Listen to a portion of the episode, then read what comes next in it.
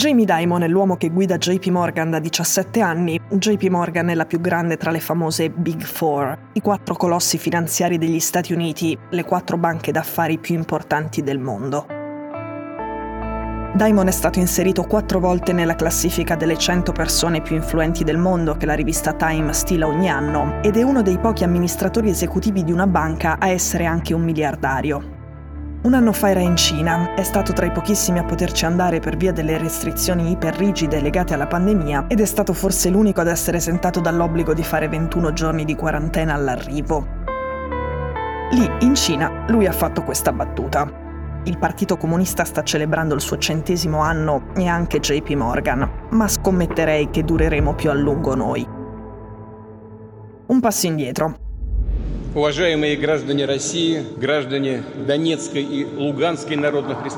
Il 21 settembre Vladimir Putin, dietro la sua scrivania, parlando alla nazione, ha annunciato l'annessione per decreto alla Federazione russa di quattro province ucraine. È lo stesso giorno e lo stesso discorso in cui ha deciso anche la mobilitazione parziale dei maschi maggiorenni russi, cioè di portare alcuni di loro al fronte con la forza. Ed è lo stesso giorno in cui ha evocato la bomba atomica per poi aggiungere Ehi, non sto bleffando. È stato un discorso importante ed è stata un'escalation. In quel momento sono cambiate alcune cose.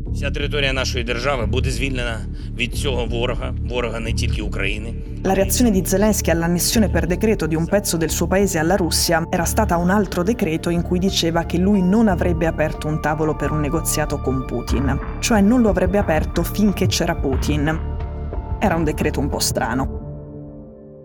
Poco tempo dopo, all'inizio di ottobre, l'intelligence degli Stati Uniti aveva mandato un messaggio agli ucraini dicendo al New York Times che dietro l'autobomba che a Mosca ha ammazzato Daria Dugina, la figlia di Alexander Dugin, c'erano pezzi del governo di Kiev. Venerdì sera il Washington Post, che forse è il giornale più vicino all'amministrazione Biden, ha scritto che gli americani hanno chiesto agli ucraini di rivedere la propria posizione sui negoziati con Putin. Contemporaneamente usciva un'inchiesta di Bloomberg con un po' di elementi controintuitivi sullo stato di cose nei rapporti tra gli Stati Uniti e la Russia.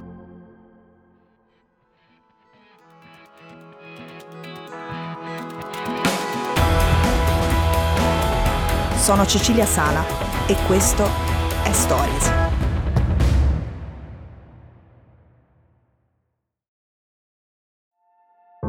Bloomberg ha scoperto che nonostante le sanzioni imposte a partire dal 24 febbraio, cioè dal primo giorno dell'invasione, silenziosamente, cautamente, il governo americano ha chiesto alle banche d'affari americane di non tagliare completamente i rapporti con la Russia. L'uomo al centro della cosa è proprio Jimmy Dimon, il capo di JP Morgan, che si è ritrovato in una situazione piuttosto scomoda. Gli americani dicono sulla sedia che scotta. Il 21 settembre. C'è appena stato il discorso di Putin, cioè l'escalation di Putin di cui parlavamo all'inizio. Diamond è seduto in un'aula del congresso americano, lo stanno interrogando da sette ore. Mr. Diamond, has JP Morgan cut its ties with Gazprom and uh, Vitol? Quello che sentite è Brad Sherman, un democratico eletto in California. Sta torchiando Diamond sul perché JP Morgan faccia ancora affari coi russi e anche con il gigante energetico Gazprom, quello del gas di Putin. Sherman dice, con tono da comizio, le banche d'affari come quelle di Diamond cavillano, cercano scappatoie per continuare a fare soldi lavorando con la Russia, nonostante quello che la Russia sta facendo all'Ucraina. Quello che Sherman e tutto il congresso non sa è che a chiedergli di farlo è stato Biden, è stata l'amministrazione democratica e in particolare la donna a capo del tesoro, Janet Yellen. La sedia che scotta è questa.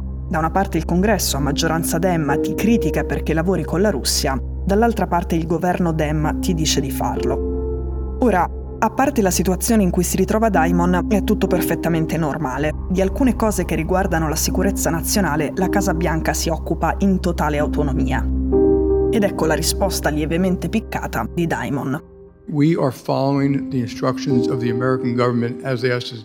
Stiamo seguendo le istruzioni che ci ha dato il governo degli Stati Uniti d'America. Ci stiamo comportando come ci hanno chiesto di fare.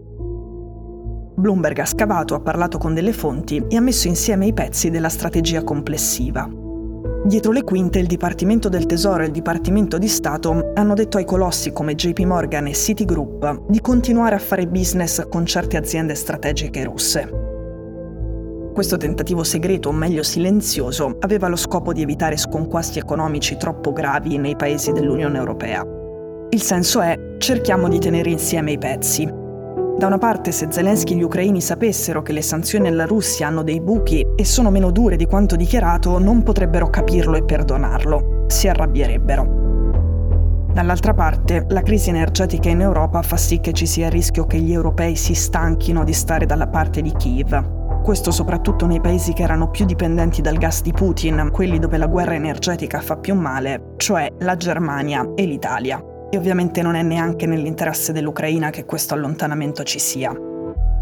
Per tutte queste ragioni le sanzioni che sono state decise non sono un embargo totale e queste conversazioni tra l'amministrazione americana e i capi delle grandi banche sono state tenute segrete.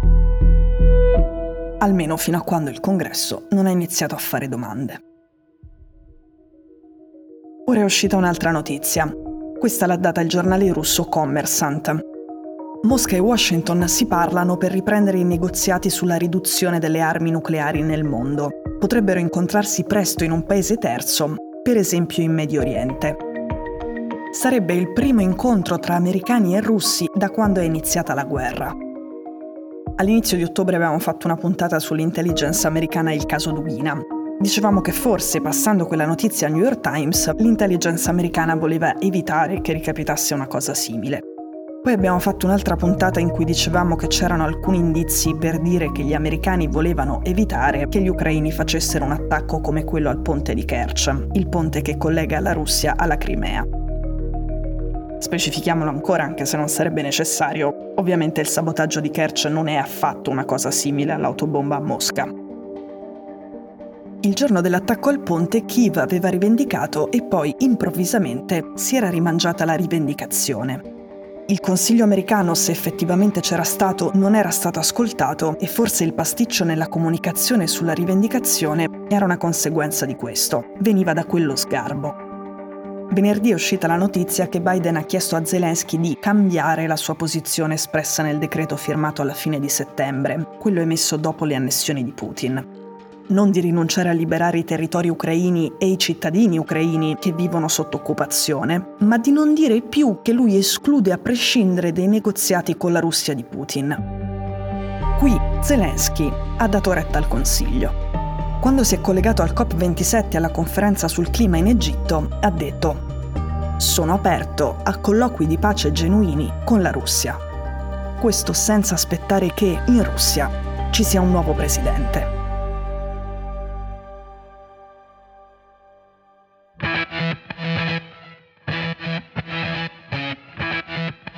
Stories è un podcast di Cecilia Sala prodotto da Cora Media.